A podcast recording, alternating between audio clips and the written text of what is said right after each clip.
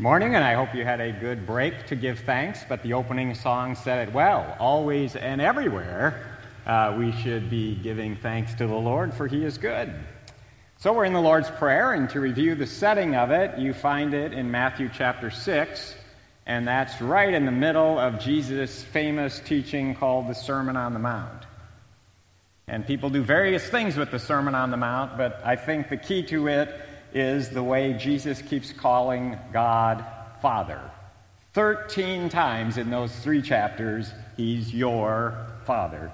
Once Jesus says, My Father, and famously at the beginning of the Lord's Prayer, He teaches us to pray, Our Father. So, what's the point? The point of the whole Sermon on the Mount is not about the rules, it's all rooted in the relationship that we have with God, the most important relationship we can have with Him.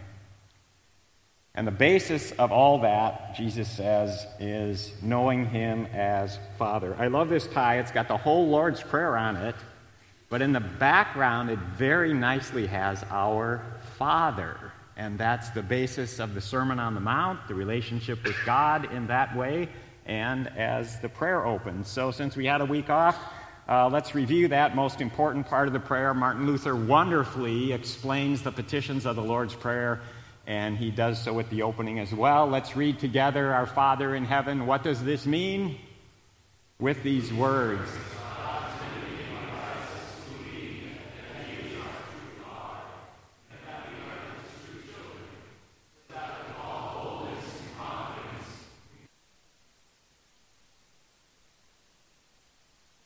Our relationship with God then involves praying about His name, His kingdom, and His will.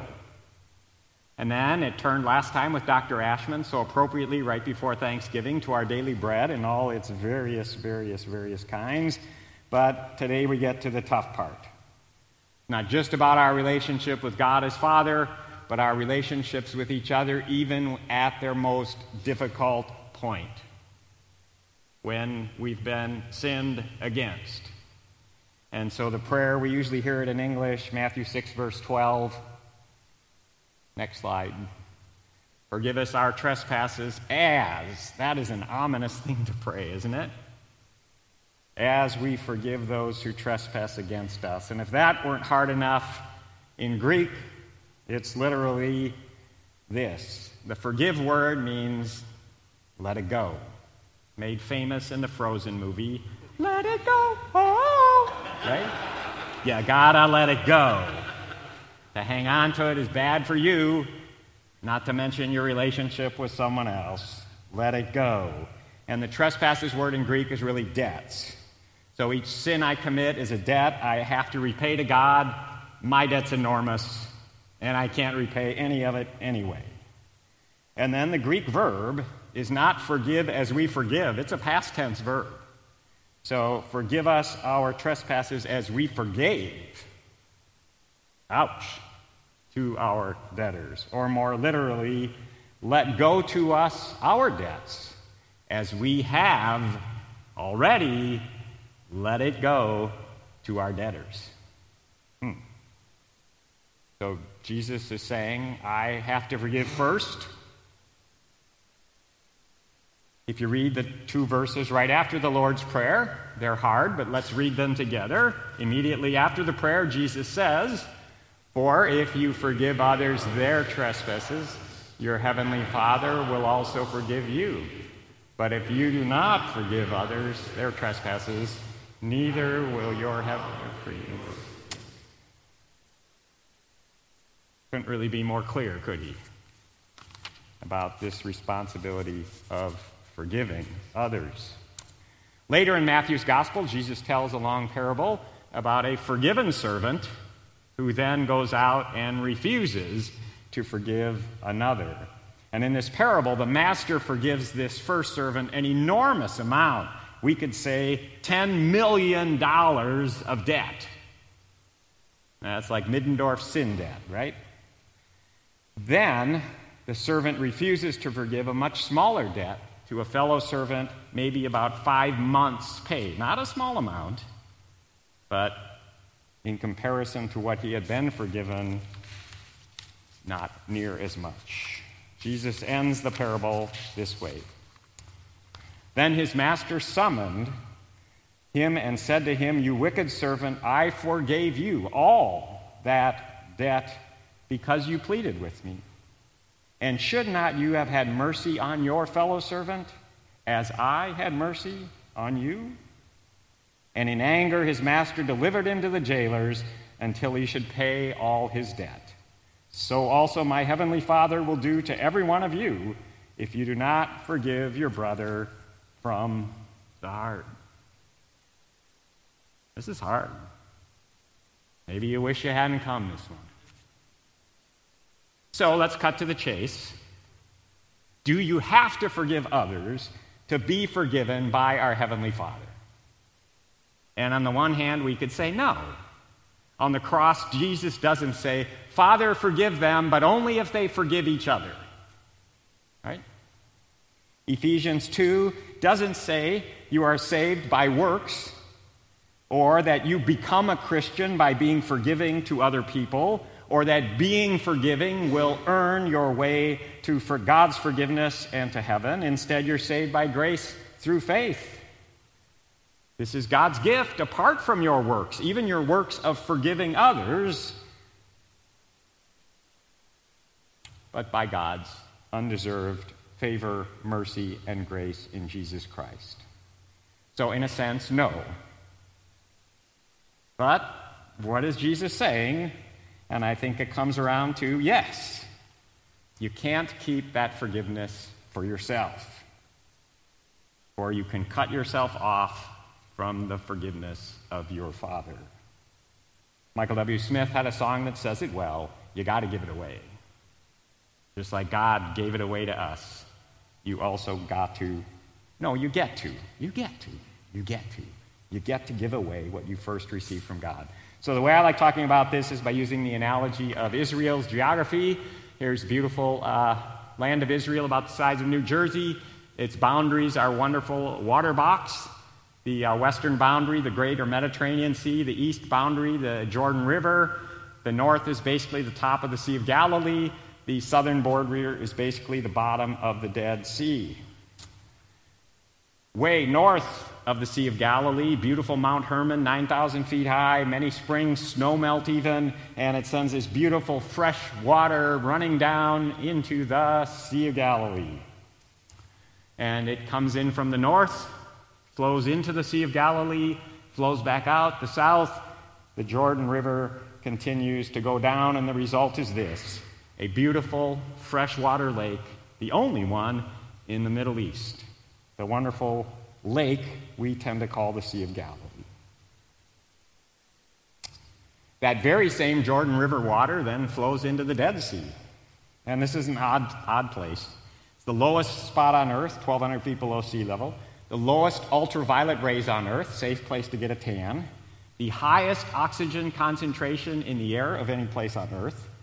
After Thanksgiving, I hate to tell you, you weigh more there than anywhere else on Earth.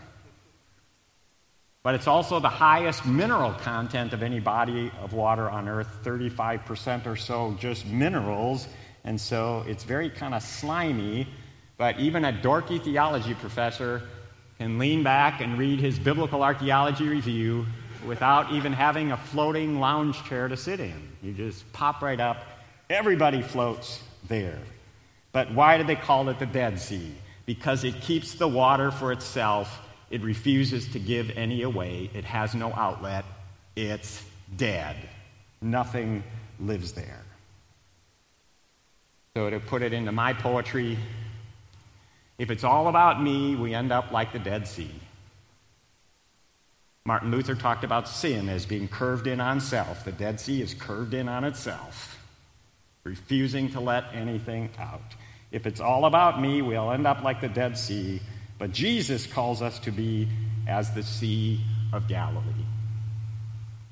Matthew chapter 10, verse 8 Freely you have received, freely give.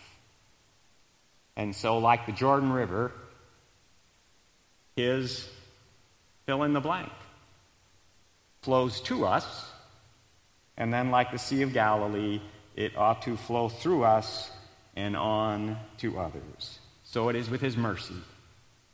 Be merciful as your heavenly Father is merciful. So it is with his grace. So it is with his giving. So it is with his service to us. So it is with his kindness. So it is with his teaching and his word. So it is with his forgiveness. Like the Jordan River, his forgiveness flows to us, freely received. But the call then is to let it flow through us, freely give.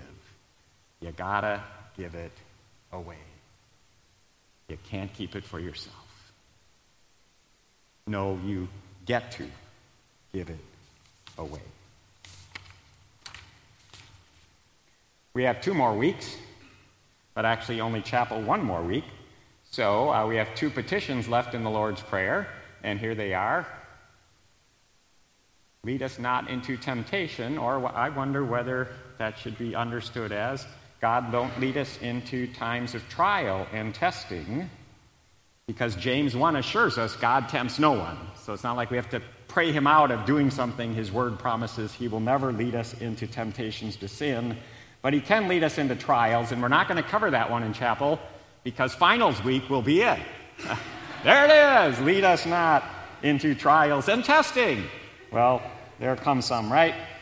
About uh, next week, we are going to finish with what we normally say deliver us from evil, but in Greek, I would say very clearly deliver us from the evil one. So, Dr. Eschelbach is right. Learn Greek at your earliest opportunity. And then you can at least discuss and debate these based upon the original uh, language in which the New Testament and the Lord's Prayer is so wonderfully given to us. But we won't start Greek lessons. Jesus also said, Today's troubles are sufficient for today, so let's stick with that fifth petition. And again, here's Martin Luther's explanation. Let's read it together. Forgive us or let go to us our debts as we have let it go to others. What does this mean? We pray in this petition.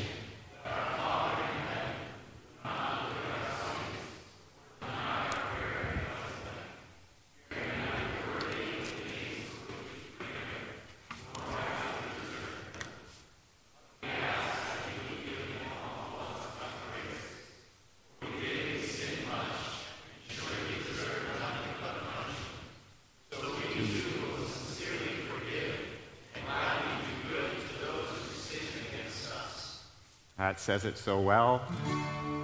Or grab a verse from St. Paul, put it to music, and take this with you. Here's this petition of the Lord's Prayer Be ye kind to one another, tender hearted, forgiving one another, even as God for Christ's sake has forgiven you. Do, do, doodly do. Ephesians 4:32. There was more song, more words than there was song, so just do it. Do do do do do do. Ah, no, that's. Please sing with me. Be kind to one another, tender-hearted, forgiving one another, even as God, for Christ's sake, has forgiven you. Do do doodly do. Ephesians 4:32 Be ye kind to one another tender-hearted forgiving one another even as God for Christ's sake has forgiven you. Do do doodly do. Ephesians 4:32 Good I hope you can't get the tune